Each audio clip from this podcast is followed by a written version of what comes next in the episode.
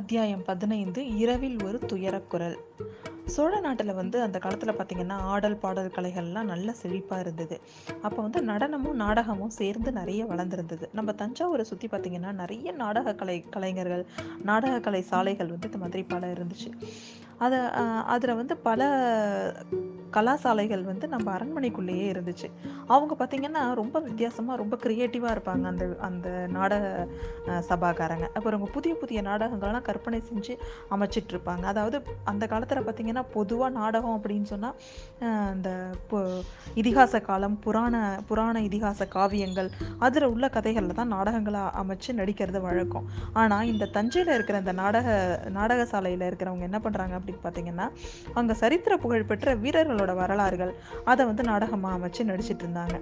அதாவது அவங்களோட காலத்துக்கு கொஞ்சம் முற்பட்டவர்கள் அவங்களோட வீரக்கதை அதெல்லாம் வந்து நாடகமாக நடித்தாங்க அதாவது நம்மளோட கரிகால் சோழனோட வீரம் விஜயாலய சோழன் அந்த மாதிரி பராந்தக சோழன் அந்த மாதிரி அவங்களோட அவங்களோட வீரக்கதைகள் எல்லாம் அப்படி நாடகமாக நடித்தாங்க அன்னைக்கும் அந்த மாதிரி நவராத்திரி திருநாளில் சக்கரவர்த்தியோட அரண்மனையில் சோழ வம்சத்து மன்னர்கள் அதோட வீர சரித்திர நாடகம் மூன்று நாள் நடைபெற்றுச்சு நடைபெற்றது. அந்த நாடகத்தில் பார்த்தீங்கன்னா நம்ம பராந்தர பராந்தக சோழரோட நாடகம் தான் அன்னைக்கு.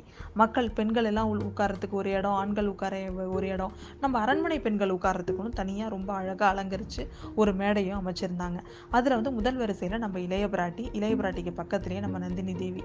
அந் அவளுக்கு இந்த பக்கத்தில் கொடும்பாளூர் கொடும்பாளூர் இளவரசி இந்த மாதிரி உட்காந்துருந்தாங்க நம்ம இளைய பிராட்டிக்கு பக்கத்தில் நந்தினி வந்து உட்காந்தது அங்கே பல பேருக்கு பிடிக்கவே இல்லை. ஆனால் அதை பற்றி இளவரசி வந்து நம்ம இளைய பிராட்டி அதை எதுவும் பெருசாக எடுத்துக்கல.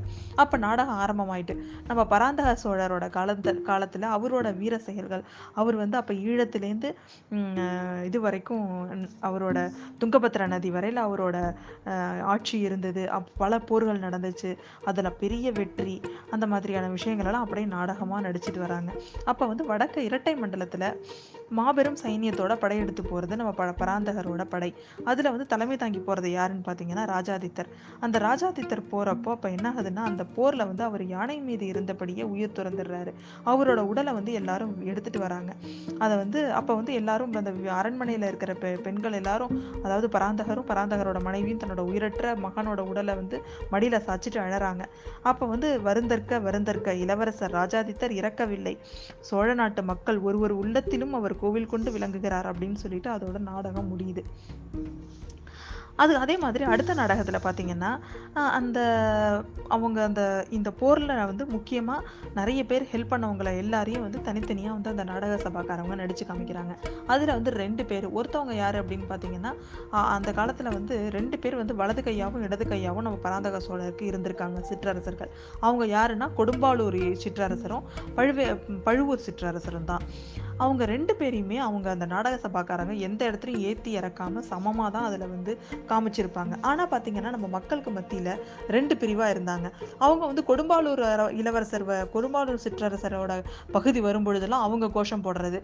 ஒரு சில பக ஒரு இன்னொரு ஒருத்தவங்க பழுவூர் இளவரசர் அதாவது பழுவூர் சிற்றரசரோட பகுதி வரும்பொழுது கோஷம் போடுறது. இந்த மாதிரி நடந்துட்டு இருந்தது. நம்ம குந்தவி பிராட்டி நம்ம ஒரு பக்கம் கொ- கொடும்பூர் கொடும்பாலூர் இளவரசியை வந்து அவங்க பக்கம் வரும்பொழுது தூண்டி விட்டுக்கிட்டோம். பழுவூர் இளவரசர் வரும்பொழுது பழுவூர் இளவரசியை தூண்டி விட்டுட்டும் இந்த மாதிரி ரெண்டு பேரையும் வந்து ரெண்டு பேர்கிட்டயும் இது பண்ணிட்டு அந்த ரொம்ப நல்லா ரசிச்சு அந்த நாடகத்தை பார்த்துட்டு இருப்பாங்க. ஆனா ஒரு விஷயம் மட்டும் நந்தினிக்கு நம்ம இளைய பிராட்டிக்கு புரியவே இல்லை. அது என்னன்னு பார்த்தீங்கன்னா அந்த அந்த நாடகத்தோட கடைசியா பாண்டிய மன்னன் போய் மகிந்தனோட காலில் விழுந்து அவங்களோட அவங்க மணிமகுடத்தையும் ரத்னஹாரத்தையும் அவன்கிட்ட ஒப்படைச்சிட்டு சேர நாட்டை நோக்கி ஓடி போகிறான் இந்த விஷயத்தை பார்த்த உடனே நம்ம சோழ நாட்டு மக்கள் எல்லாம் கைத்தட்டி ரொம்ப கொண்டாட்டமாக சிரிக்கிறாங்க. ஆனால் நந்தினி வந்து முகத்தில் அவ்வளோ ஒரு சோகமும் வேதனையும் இருக்குது அது என்னன்னு அவகிட்ட எப்படி தெரிஞ்சுக்கிறதுன்னு அவளுக்கு தெரியல. கொஞ்சம் பேச்சு கொடுத்து பார்க்குறா.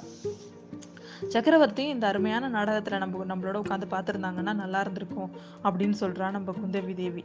ஆஹ் நீங்கள் தான் வந்து அவரோட நீ நீங்க தான் அவரோட அன்பு புதல்வி. நீங்கள் வந்துட்டீங்க. அது மட்டும் இல்லாமல் இலங்கைக்கு கூட நீங்கள் வந்து மூலிகை எடுக்க ஆள் பேருக்கு. அந்த மூலிகை வந்துடுச்சுன்னா அவர் தானாக எழுந்துட போறாரு அப்படின்னு சொல்லுவாள் இலங்கைக்கு மூலிகை எடுக்க போயிருக்காங்களா? இது என்ன கதை அப்படின்னு கேட்பா நம்ம குந்தவி தேவி. அதான் நீங்கள் தான் அனுப்பியிருக்கிறதா வந்து நான் கேள்விப்பட்டேனே அப்போ அதெல்லாம் பொய்யா அப்படின்னு கேட்பா நந்தினி. இதை கேட்டோன்னே அவளுக்கு பயங்கர ஷாக்காக இருக்கும். ஆனால் பார்த்தீங்கன்னா இது இது நடந்துட்டு இருக்கக்குள்ளேயே மக்கள் எல்லாரும் வந்து பயங்கர க- கரகோஷம் அதோடு சேர்ந்து நாடகமும் முடி முடிவடைஞ்சு எல்லாரும் எழுந்திருச்சு கிளம்ப ஆரம்பிச்சிட்டதுனால அவ வந்து தன்னை வெளி ரொம்ப ஒரு மாதிரி ஷாக்கிங்கான ஒரு இதோட அவ கிளம்புறா அந்த இடத்துலேருந்து அப்போ வந்து நம்ம நவராத்திரி காலம் அப்படிங்கிறதுனால நம்ம வானமாதேவி அதாவது சுந்தர சோழரோட அம்மா ஒய்ஃப் இருக்காங்கல்ல அவங்க வந்து துர்க்கைக்கு வந்து இந்த ஒன்பது நாளும் விரதம் இருக்கிறாங்க. அந்த இடத்துல வந்து பெ- அந்த துர்கையோட சந்நிதிக்கு போய் தினமும் அவங்க பூஜை பண்ணுறது வழக்கம். இந்த ஒன்பது நாளும் வானமாதேவியோட நம்ம குந்தவி தேவியும் போகிறா பொதுவாக வந்து அங்கே வந்து இளம் பெண்கள் யாரையும் கூட்டிகிட்டு போகிறதில்ல ஏன்னா அந்த பூசாரிக்கு திடீர்னு சாமி வந்துடும் அவர் அதெல்லாம் பார்த்து அவர் பேசுறதெல்லாம் பார்த்து இந்த பெண்கள் பயந்துருவாங்கன்னு அங்கே கூட்டிகிட்டு போகிறதில்ல ஆனால் நம்ம இளைய பிராட்டியை வராதன்னு யாராவது சொல்ல முடியுமா என்ன? அதனால இளைய பிராட்டி மட்டும் அங்கே போறாங்க. அவங்க எல்லாரும் அங்கே போயிட்டு அரண்மனையில் உள்ள பெண்கள்லாம் அங்கே போயிட்டாங்க. ஆனால் நம்ம இளவரசி நம்ம குடும்பாளூர் இளவரசி மட்டும் அரண்மனையில் தனியாக இருக்கா? அவளுக்கு ரொம்ப போர் அடிக்குது. அதனால வந்து நம்ம மேல் மாடத்துலேருந்து அதாவது மேல் மாடத்துக்கு போய் இந்த மொட்டை மாடி அங்கே மேலே போயிட்டு நம்ம வந்து இந்த தஞ்சாவூர் நகரமே தெரியும். அது எப்படி இருக்குன்னு பார்க்கலாம். கொஞ்சம் பொழுது போகும் அப்படின்னு சொல்லிட்டு அவள் மேல் மாடி மேல் தளத்துக்கு போகலான்னு முடிவு பண்ணிட்டு போறா. அங்கே பார்த்தீங்கன்னா ஒரு பகுதி மட்டும் திடீர்னு ரொம்ப விளக்கெல்லாம் அணைஞ்சு ஒரு மாதிரி புகை மூட்டமாக இருக்குது அங்கே பக்கத்துலேயே அந்த அந்த காவலுக்கு நின்றுட்டு இருந்த தாதிகள்லாம் அந்த படியிலேயே தூங்கிட்டு இருக்கிறாங்க. அவங்கள யாரையும் எழுப்பாம அவ பாட்டு நடந்து போயிட்டே இருக்கா. என்னது நிலா முற்றம் தானே பாதை கேட்க யாருக்கு தெரியணும் நம்ம பாட்டுக்கு போவோம் அப்படின்னு சொல்லி நடந்து போயிட்டே இருக்கா. அவ போயிட்டே இருக்கக்குள்ள பாத்தீங்கன்னா எங்க ஏதோ ஒரு தீனமான குரல் என்னை காப்பாத்துவார் யாருமே இல்லையா? அப்படின்னு ஒரு அபய குரல். இது என்ன சக்கரவர்த்தியோட குரல் மாதிரி இருக்கே இது எங்கேருந்து வருது? அப்படின்னு அவ சுத்தி முத்தி தேடுறா. ஒரு இடத்துல வந்து பாத்தீங்கன்னா ஒரு சின்ன ஒரு கேப் வழியா கீழே வந்து நடக்கிறது தெரியுது. கீழே இருக்கிறது ஒரு மண்டபம். அது என்ன அப்படி ரூம் அது என்னன்னு பார்த்தீங்கன்னா நம்ம சக்கரவர்த்தியோட ரூம் நம்ம சக்கரவர்த்தி தான் இந்த மாதிரிலாம் வந்து பேசிட்டு இருக்கிறாரு. ஐயோ சக்கரவர்த்திக்கு என்ன திடீர்னு இந்த மாதிரிலாம் பேசுறாரு? எல்லாரும் கோவிலுக்கு போயிட்டதுனால அங்கே பக்கத்தில் யாரும் இல்லை போல இருக்கு. அதாவது இப்போ மேல் மாடிக்கு போகிற இடத்துலேருந்து உள்ள ஒரு இடைவெளியில் அவரோட ரூம் தெரியுது. அது வழியாக தான் நம்ம சக்கரவர்த்தியோட ரூமில் நடக்கிறத நம்ம வானதி தேவி பார்க்குறா நம்ம சக்கரவர்த்தி யாரையோ பார்த்து சொல்லிட்டு இருக்கிறாரு. அடி பாவி உன் உண்மைதான் நான் உன்னை கொன்னுட்டேன். அது உண்மைதான். வேணும்னா வேணும்னு நான் உன்னை கொல்லலை. ஆனால் உன் சாவுக்கு நான் தான் காரணம். அதுக்கு நீ என்ன என்ன செய்ய சொல்ற இருபத்தஞ்சு வருஷமா என்னை போட்டு இந்த பாடுபடுத்துற. உன் ஆத்மாவுக்கு சாந்திங்கிறதே கிடையாதா? எனக்கு என்ன பிராய்ச்சித்தம் வந்து செய்யணும்னு சொல்லு நான் அதை செய்கிறேன் ஆனால் நீ பேசாமலே இருந்து ஏன் இப்படி என்னை கொடுமைப்படுத்துகிற தயவு செஞ்சு என்கிட்ட சொல்லு. உனக்கு என்னதான் வேணும்னு சொல்லு அப்படின்னு சொல்லிட்டு அவர் அப்படியே கதர்றாரு. கதறாரு இதை வந்து அப்படியே வானதி கேட்க கேட்க அவளுக்கு இன்னும் என்னடா அது எதுக்காக அவர் இப்படிலாம் பண்ணுறாரு அப்படின்னு அவளுக்கு ஒரு மாதிரி ரொம்ப க இதுவோட அங்கே சுற்றி தேடுறா அந்த மண்டபத்தில் குனிஞ்சு யாராவது கண்ணுக்கு தெரியுறாங்களான்னு. அந்த இடத்துல பார்த்தீங்கன்னா சக்கரவர்த்திக்கு எதிரில் நேராக ஒரு தூண் அந்த தூண்கிட்ட ஒரு புருவம் உருவம் நின்றுட்டுருக்கு அந்த உருவம் வந்து பாதி தான் நமக்கு இங்கே அவளுக்கு அங்கேருந்து பார்க்கும்போது தெரியுது. ஒரு அகில் புகையோட ஃபுல்லாக புகை போட்டிருந்ததுனால பாதி வேற புகை வேற மறைக்குது. ஆனால் தெரிஞ்ச வரையில் அந்த உருவம் யாரோட உருவம் தெரியுமா? நம்ம பழுவூர் இளையராணி நந்தினி தேவியோட உருவம். இது என்ன நமக்கு கனவா? இல்லை நமக்கு சித்தப்பிரமையா? அப்படின்னு அவ ரொம்ப குழப்பமா இருக்கும் பொழுதே இன்னொரு ஒரு தூண்ல இன்னொருத்தவங்க மறைஞ்சிட்டு இருக்கிறதும் அவளுக்கு அங்கேருந்து தெரியுது. அது வேற யாரும் இல்லைங்க. நம்ம பெரிய பழுவேட்டரையர்.